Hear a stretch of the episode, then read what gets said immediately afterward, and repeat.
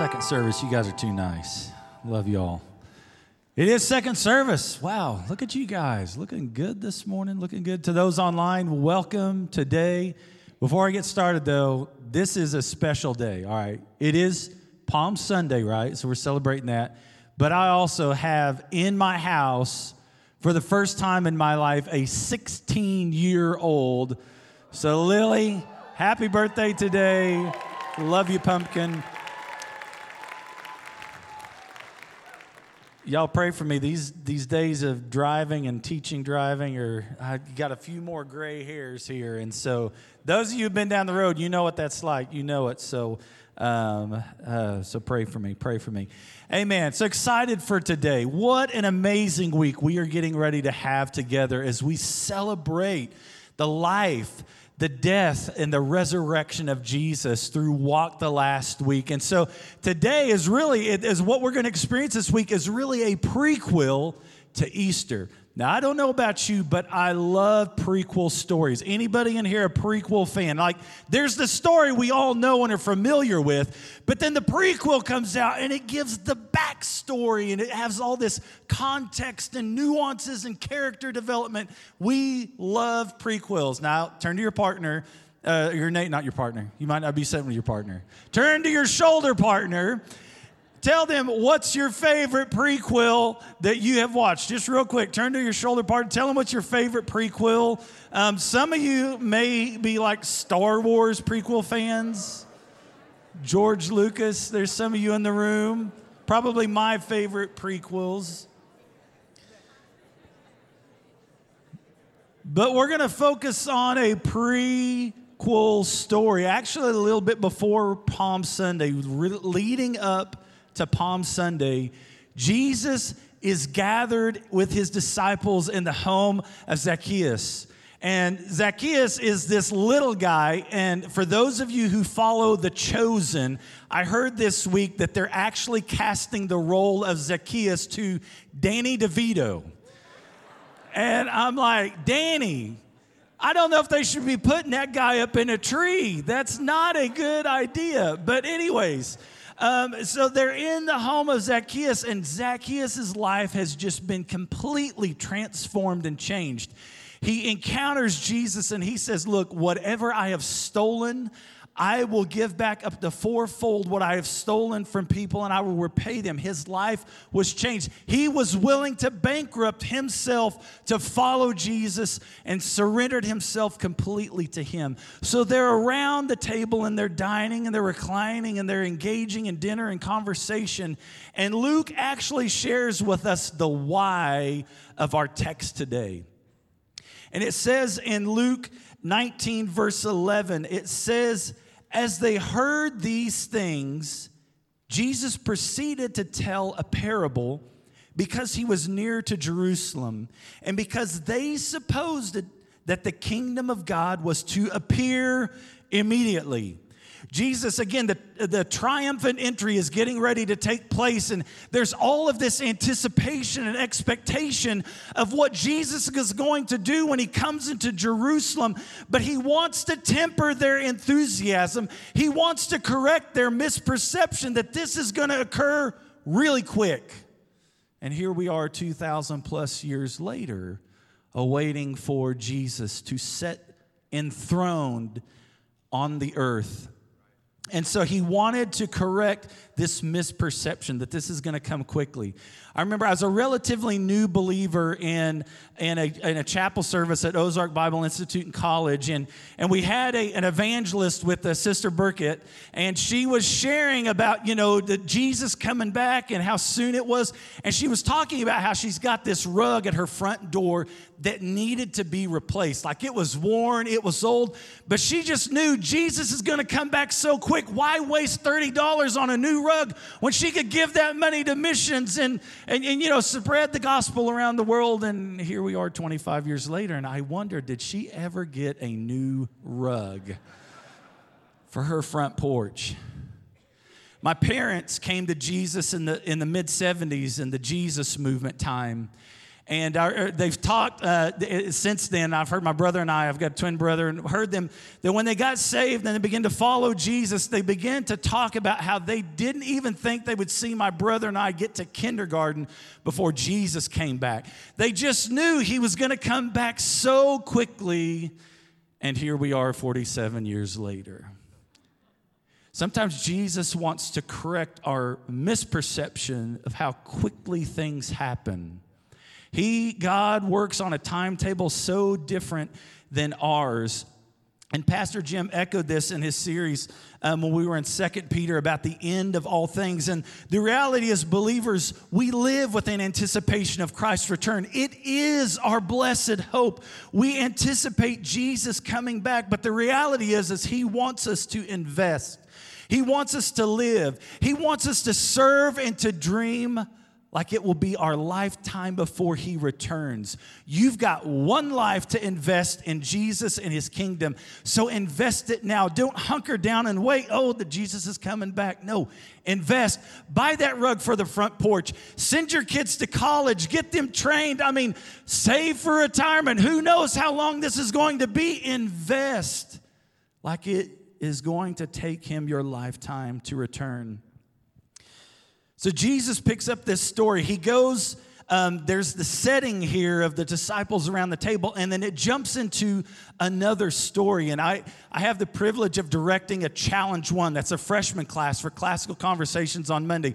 And we just finished reading Taming of the Shrew by Shakespeare. And if you know anything about the story, it's like a play within a play. And it's really interesting um, if you want to read it. Um, but so anyways, this is kind of what's happening here. We have the setting, and then Jesus goes into this other story that is taking place. And that starts in verse twelve. Let's take our attention there. He said, therefore, a nobleman went into a far country to receive for himself a kingdom and then return, calling ten of his servants. calling ten of his servants together. So I want us to ponder for a moment identity. Now, if you were a servant or a slave in ancient Middle Eastern culture, I guarantee you, you did not sit around very often pondering your existence and your identity, who you were. The question was answered for you, okay? You were a servant. You were a slave. Your whole identity and being was wrapped up in you serving this master, this person. There was very little moment and space and time to think about personally your identity. Paul later on, when he describes himself and when he talks about who he is, he says Paul a servant and sometimes Paul a slave of Jesus Christ. He echoes this idea, this theme that as followers of Christ that we are his servants.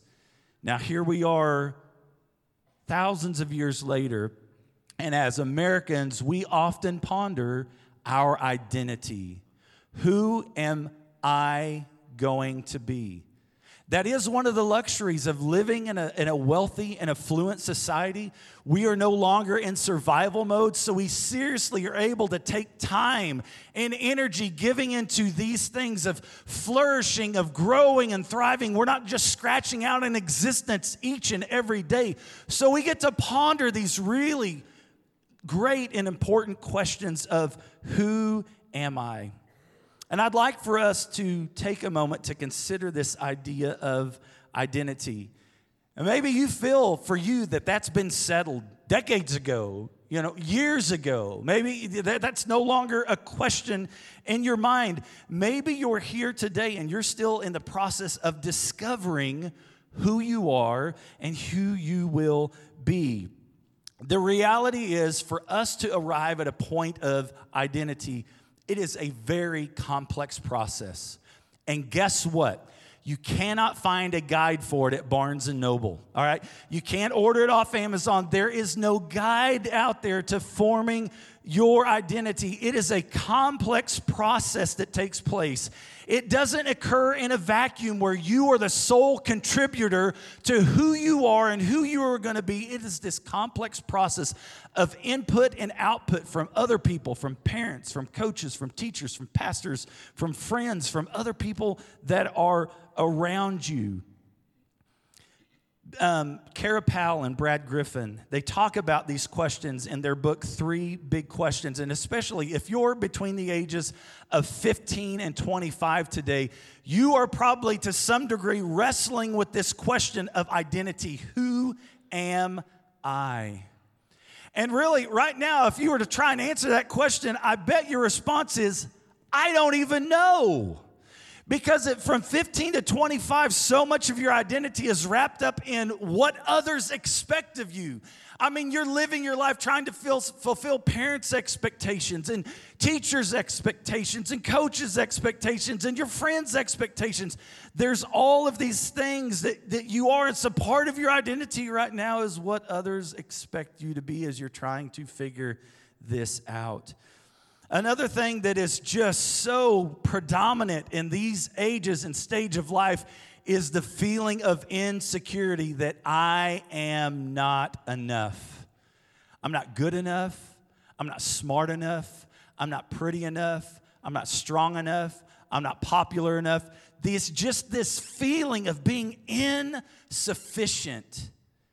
That is oftentimes in this stage, in this flux of teen identities, where we're at. So if you're a little bit older, sometimes life events can rattle your sense of identity. Maybe there's a change in your career and your profession and what you're going to do. Maybe you lose a job. You get laid off. There's all of these transitions and changes. There's maybe a death of a loved one, of a spouse or a child, and you're left feeling, who am I now? Maybe you, you go through a painful divorce, and just, again, your identity is rocked to its core, and you're wondering, who am I? And what I hope and pray today that as a believer, as a person in this room, that you will be assured and that to the core of who you are and your identity, that you will truly believe that you are God's person, period.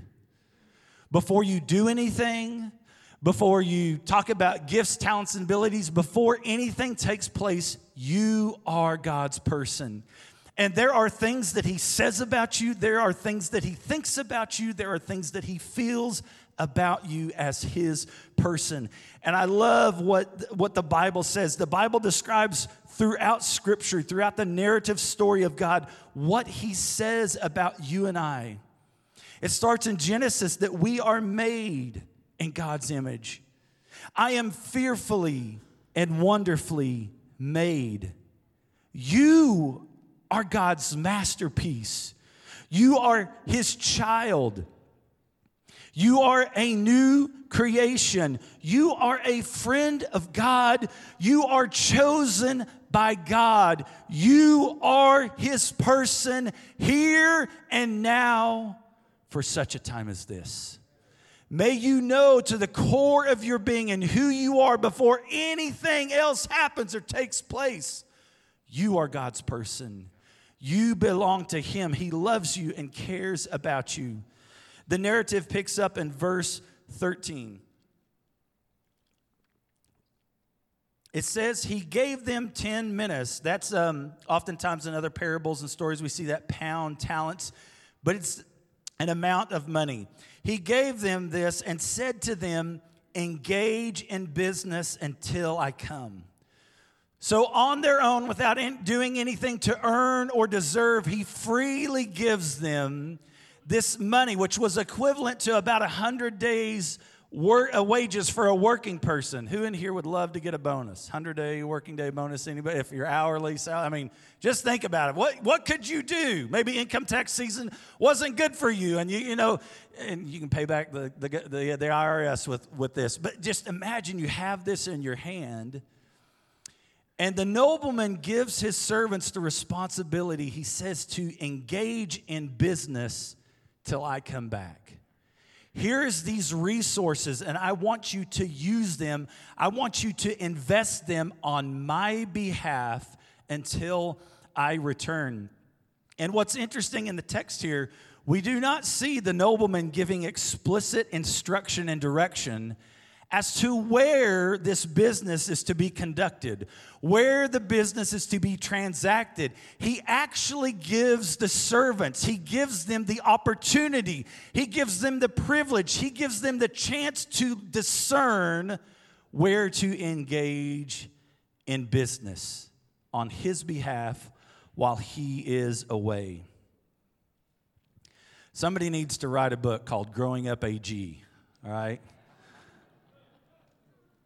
I don't know about you, but growing up A G, there was this sense, whether you picked it up on at church or in youth camps or retreats, that the gold standard was you would be in a service, you would have this moment of just divine revelation, and God would speak to you and say, go to fill in the blank. Or he would say, do, fill in the blank. And you went to these camps and you went to these services and you longed to have an experience like this because there was a few in your youth group. There was a few in your church that would get up and testify, or they would declare, you know, that God had spoke to them and told them these things. And you're just kind of wondering, God, when is it going to be my turn?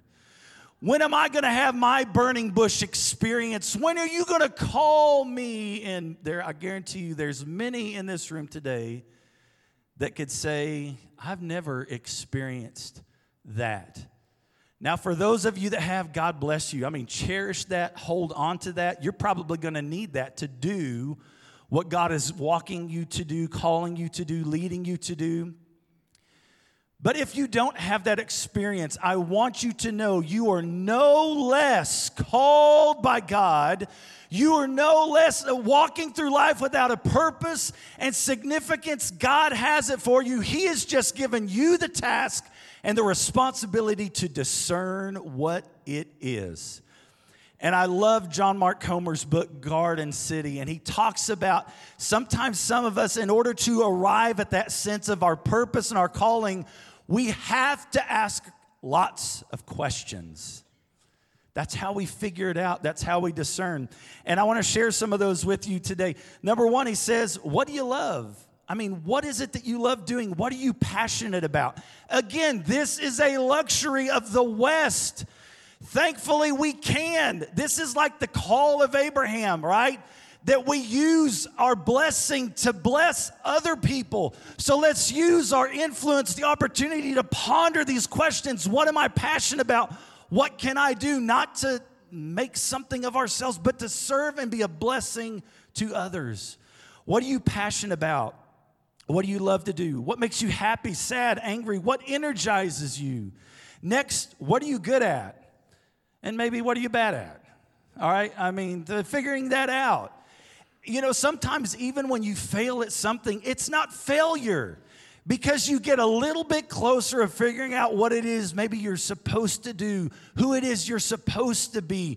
Our, our, our success at things and our failure at things, what we're good at, what we're bad at, leads and guides and directs us to discern how the Lord might be calling us, what our purpose may be.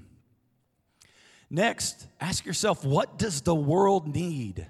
When I look at the world, when I look at my city, when I look at my state, my country, when I look at the world, what does it need? Do you ever ponder and say, you know what, I see this problem here. I wish somebody would do something about that. Maybe that person is going to be you. Maybe the Lord is leading you to do something about it, to fix that. Next, does it make the world a more Christ-like place? Is what happening in you, is what you're doing, does it lead to human flourishing? Does it lead to people thriving? Does it draw people closer to Jesus? Asking yourself that question. What are the open doors in your life? I mean, what is in front of you? What is happening right now that God is opening? Where are the open doors? Where are the closed doors? These are ways that God will direct us to discern his leading and how he is guiding us to our calling and our purpose. What is God blessing?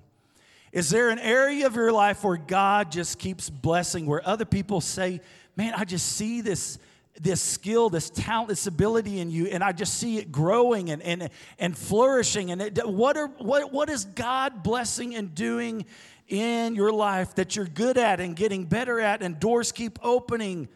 It's doing good. Next one, this is pivotal, this is important. What are the people that you know, that you trust, that love you and care about you? What are they saying? What are they saying to you? It, it, whatever they're saying, it is, listen to them. Even ask them a question. Be honest. Open up and say, what do you see in me? What is it that you see in me? How do you see God working in my life? And then just sit with no preconceived answer or idea of what you want, and listen and hear them out. Receive what they have to say to you. Do people affirm your desires and what you're doing? Do they say things you're on the right track?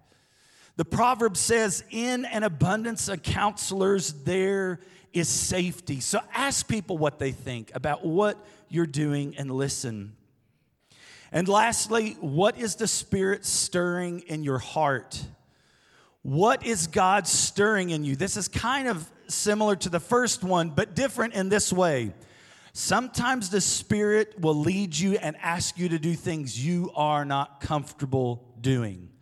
We all know this following Jesus, this following God's purpose and calling in our lives is not a, it's not a vacation. It is not, uh, it is not an adventure in comfort and security. God will often push us. God will often stretch us. And so what is the Spirit calling you to do? What is the Spirit speaking to your heart that you just can't get away from? It's on your mind when you get up in the morning. It's on your mind when you go to bed. How is the Spirit of God stirring you? How is He stirring your heart? You have a purpose and you have a calling. Regardless if you have a burning bush experience, do the hard work of discerning how God may be leading you, guiding you, and directing you. I stand here before you today as a person who's never had a burning bush experience, but I can tell you beyond a shadow of a doubt, I know how God has wired me. I know the purpose that God has for me. I know His calling on my life. There were some experiences that I had in, in college that definitely shaped that. And well, the first was between some semesters of schooling, I had the opportunity to work for Ozark Salad Company. We made potato salad and coleslaw by the hundreds of pounds at a time. And by day three in that factory, I knew this is not for me, Jesus. This is not what you have for me. So I discerned quickly, this is not where I'm going to serve the Lord. The next opportunity I had was another summer experience, and it was working as a roofer. Thank God for roofers. We all like our houses dry and buttoned up and tight, right? But man, I got up on that roof, and I'm not kidding, my knees just shook uncontrollably. I couldn't help it. I hated heights. There's one point I literally almost walked off the back of a roof. My buddy saved me. Thank the Lord. Um, and my first day on the job, it didn't help, but the owner of the business walks onto the site with a halo around his head. He had fell off a roof a few months before, broke his neck, comes up, the, and I'm like, Jesus, no, you have not called me to be a roofer. I moved to Springfield in ninety-nine to pursue my master's in counseling at A G T S. Doctor Harris was one of my professors there. Thank you so much for the work and your service to students over the years. Um, but came to Springfield and began getting my education. But, you, you know, you got to work. And so the only door that was there at the time was roofing. And y'all know how I feel about roofing. And, and so as a poor grad school student, guess what I went and did? I went and sold plasma. Y'all ever done that before? And I found out that they were hiring. Ding, ding, ding, ding, ding, a job. And as I began to work in this job, I realized I really like working with people. I ended up being a phlebotomist. You guys know what that is. That's where they put the needle in your arm. I ended up doing that, and I was really good at it. But I discerned from that role, I had opportunity even in college to work at the great company Dollar General. And I realized I really like to serve people. I like to work around people. And so I quickly discerned that's part of my purpose. That's part of who I am. That's part of how God has wired me and designed me. Now, I'll just say over the course of my of the years, that context and where that has been has looked different. It's been at Pipkin Middle School. It's been at Webster Park Assembly of God. It's been at Burl Behavioral Health. It's now here at Central Assembly. The context has been different, but the purpose is rock solid: to serve people. Do the work of discerning your calling. There was a sermon that Pastor Steve delivered a couple of years ago, and I'm not kidding. When he shared this, it blew my mind, and I thought, I wish every young person would have somebody in their life that would speak to them this way. He shared that he was wrestling with a decision. He was really trying to figure out how God may be leading him, and, and was really, again, if you grew up A G, you knew you had to find the perfect will of God. Not just the will of God, but you got to find the perfect will of God, because if not, God's going to be mad at you because you didn't find out what he wanted you to do. And I remember Pastor Steve, he was talking about this experience, and he was relaying this, this mentor, this other person that he was sharing this with. He was really struggling with this decision. And the person just said to him, hey, Steve, you know what? If your heart's desire is to follow Jesus with who, you, with, with your whole person, your whole being, you know, God's not going to be mad at you if that's your heart's desire. He's liable to bless whatever decision you make, whatever thing you put your hand to. Jesus calls the noblemen together, and he equips them and he resources them, and then he gives them the responsibility of discerning where to engage in business until he returns. So we have our identity, we have our purpose, and then we have the outcome. Verse fifteen. When he returned, having received the kingdom, because there was a big question mark as to whether this was going to happen. I mean, nobody knew that he was going to come back, right? In fact, we read in the text before that, there was actually a delegation that was sent after him and says, we don't want him to be king. Do not appoint this guy as king. So he returns, having received the kingdom. He orders the servants whom he had given the money to be called to him, that he might know what they had been gained by doing his business. What have you done? As they come together, a full ledger will reveal whether they were loyal to conduct and engage business on his behalf while he was away. Now, I'll just tell you, the text does not share with us the results of all the ten servants. In fact, the text just gives us a highlight of three of them. The first two, this is the response. Well done, good servants. You have invested, you have been faithful in very little, you shall have authority over ten cities. Isn't this interesting? Not a paid vacation, not a pay raise in the kingdom of God, more responsibility. Ain't that's how it works? That's how the kingdom of God works. So he says, well done, good and good servants, because you have been faithful in a very little, you shall have authority over ten cities. They have to give an account of what business has been transacted while he was away. And notice that his commendation of two of the servants isn't their success, but their faithfulness. We live in a culture obsessed with success. We are consumed. We are inundated by this drive to succeed, to our own detriment and our own, well, unwell-being. I mean, to our own poor health. We are driven to success. We're obsessed. But in God's kingdom, success isn't the goal. It is faithfulness. Faithfulness to the purpose and the call that God has. You see, when we go about this trying to answer the question, am I successful? We're always going to be chasing it. We're never going to get to the end. How do you know when you've been successful? You'll get to the mountaintop and you realize, oh, wow, this uh, this isn't it. This isn't the end. And so you go pursuing other things. You guys, we hear these stories all the time. Athletes, musicians, Hollywood stars that think, oh, I'm going to achieve this, and then I've arrived, and then they leave feeling empty and just worn.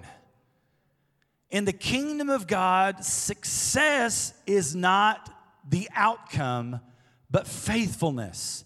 Faithfulness to the call of God. So in a question that might be more helpful than being, than are you successful, What about asking, are you being faithful? Are you being... Now, now I want to say this right here. Let me give a little disclaimer. Faithfulness is not this laziness. Faithfulness is not just this sitting back and coasting, all right? I, that's not what faithfulness is. Pastor Jim talks often with our staff and our team about serving in the kingdom of God is all about uh, this marriage, this partnership between our excellence and God's anointing. And that is what it is. It is this marriage. It is this partnership between us giving God our best, our excellence, regardless of how great or small the task is, we give him our best, our excellence. We do not coast. We do not settle, okay? We keep growing. We keep striving. We read books. Look, we get our education. We stretch ourselves because God is creating capacity within us to serve, to serve his kingdom. Being faithful is the outcome in the kingdom of God. Um, who, who's ever who's ever tried to diet in order to lose weight? Anybody ever diet? You know, yeah, I've been there. Um, they're kind of a little bit right now. Um, no, we we all do this, right? So we we we get, you know, we'll find some diet, we'll find some fad, whether it be I'm gonna keto, low carb, I mean starvation, um, intermittent fasting. You know, we'll do all of these things because we want to lose weight, and we get on the scale because losing weight is the goal, right? We get on the scale and, oh, oh but we, we have a victory day. One and a half pounds down since the last time I weighed. And then we go a few more days later, we get on the scale, and it's like, oh, I'm up two pounds now. And it's this roller coaster ride because we're what? We're pursuing the scale when the scale isn't the goal. The goal is to be healthy, right? The goal is just to be healthy. So in order to be healthy, there's a process that you have to follow, right? It is, you know, hopefully you eat relatively well. Um, hopefully you're getting enough sleep. You're getting good rest. Hopefully that involves, you know, a, you know, well-balanced diet, some exercise.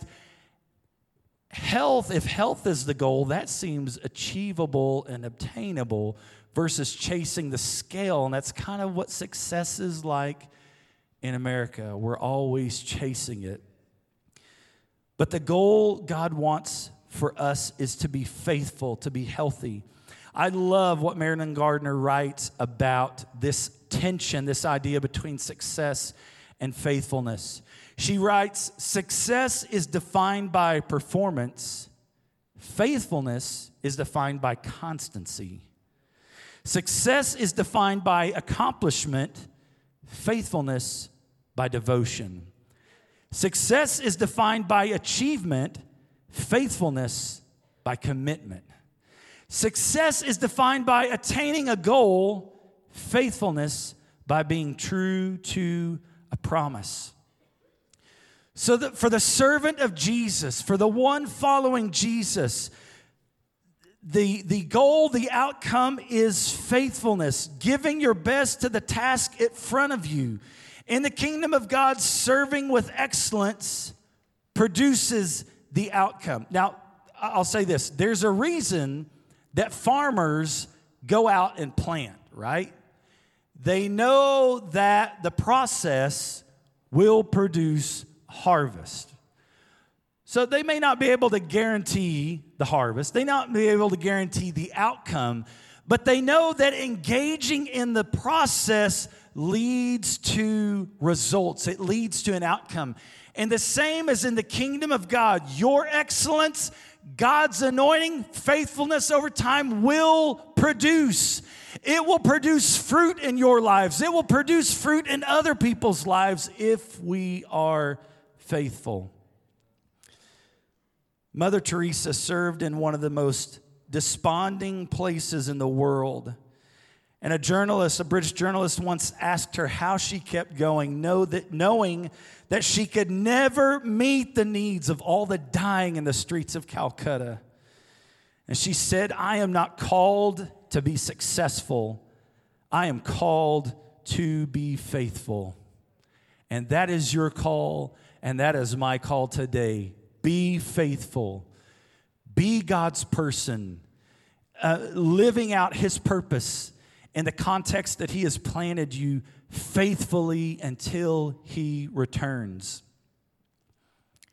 Now, we've talked about all the characters that hopefully we are striving to be like in this story. But as you know, there, there are other characters that aren't as ideal for us to model our lives after. In fact, the text tells us that after the two faithful servants had been called to him, at some point, one servant comes and says, "Lord, here is the money you've given me. I buried it, I hid it away, because I knew that you are a severe man.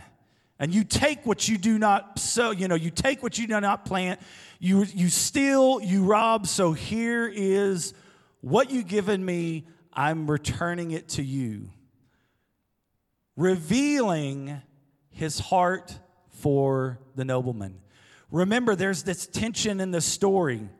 Will the servants represent the nobleman on his behalf while he is away? Will they conduct his business while he's away? And again, in the in ancient Middle Eastern culture at this time, the safe bet would be to wait and see which horse wins before you back it. I mean, with the best, the smartest person, the smartest thing to do, bury the money under the floor and wait and see the outcome. But that's not what the nobleman was after. He was wanting to know who was going to be loyal to conduct business on his behalf in a hostile environment while he is away. The unfaithful servant says, "Here's your money back." And he is immediately condemned by the nobleman. In fact, he leaves him with his disordered perception of the of the nobleman. And we see, uh, let me find here in my notes. I should have highlighted it. It's in Psalm. Here we go. Jesus in this story is echoing Psalm eighteen, verses twenty-five to twenty-six. "To the faithful, you show yourself faithful. To the blameless, you show yourself blameless. To the pure, you show yourself pu- pure. But to the devious, you show yourself shrewd. I know you are a shrewd master. So here's your money back." The nobleman leaves him with his disordered perception of himself. He takes the money that was given to him and he gives to the one who had gained ten. Now remember, at the beginning of the story, there was the delegation that was sent to say, "We don't want him to be our king."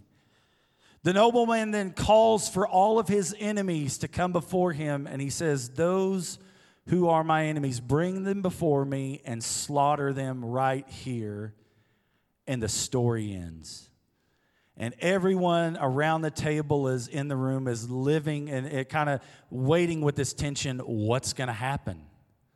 I mean, what's going to take place? But Jesus ends the story there. It's similar to how the prodigal son, the story ends with the father with the oldest son inviting him to come into the banquet. Your brother who is lost has come home. He has been restored. And the story ends and we don't know, does he go in? Does he not go in? Does he continue to resist? And we're left wondering here, all of these people are on the execution block, but what actually happens? What will the nobleman do? We know that Palm Sunday is this opportunity that Jesus has. He enters the city of Jerusalem. Again, and people are waving palm branches. They're declaring him King, Son of David. Blessed is he who comes in the name of the Lord. Hosanna. They're saying all these things. Jesus comes into the city. Again, it's like he's received this kingship. People are welcoming him. People are inviting him. But just a few short days later, the same crowd is saying things like, "Give us Barabbas. We have no king but Caesar. Crucify him. Crucify him." And what will Jesus do? What will his response be? In the parable, we see, we, we get a picture of what all of these people deserve. They deserve to be executed. They deserve the, the, the wages. The outcome of their disloyalty was death. And I know that seems pretty severe in our culture, but this was norm for the day in the ancient world. This was so typical and common. So what will Jesus do? What will his response be? We see that the tension, he is on the cross. He's being, he is being ridiculed. He is being mocked. The reality is we know that he could call legions of angels down to carry him off the cross and slaughter his enemies. But instead, he cries, "Father, forgive them, for they do not know what they do." And that is his heart. Jesus is generous to all of us. The story that we read, the parable, is filled with the nobleman being generous to his servants by giving them gifts that they did not earn or deserve. He then rewards their faithfulness with, with more. To the one who wasn't faithful, guess what? He doesn't fire him. He doesn't banish him. He just takes what he had and gives to somebody else.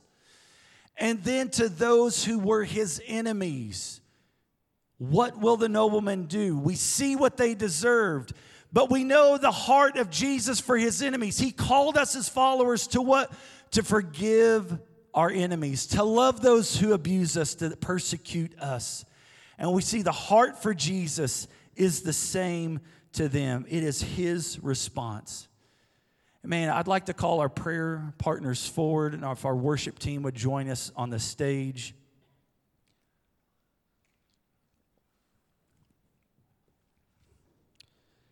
Identity, purpose, and outcome.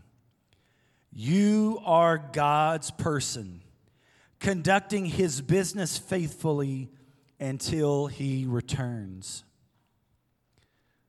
So if we could stand together today, I want to ask, which of these characters do you identify with today? Do you identify with, man, you know, I'm hearing about this Easter thing coming up. I'm hearing about Walk the Last Week. I'm hearing a lot about Jesus. I heard some friends that went and saw the movie, but I really don't know who he is.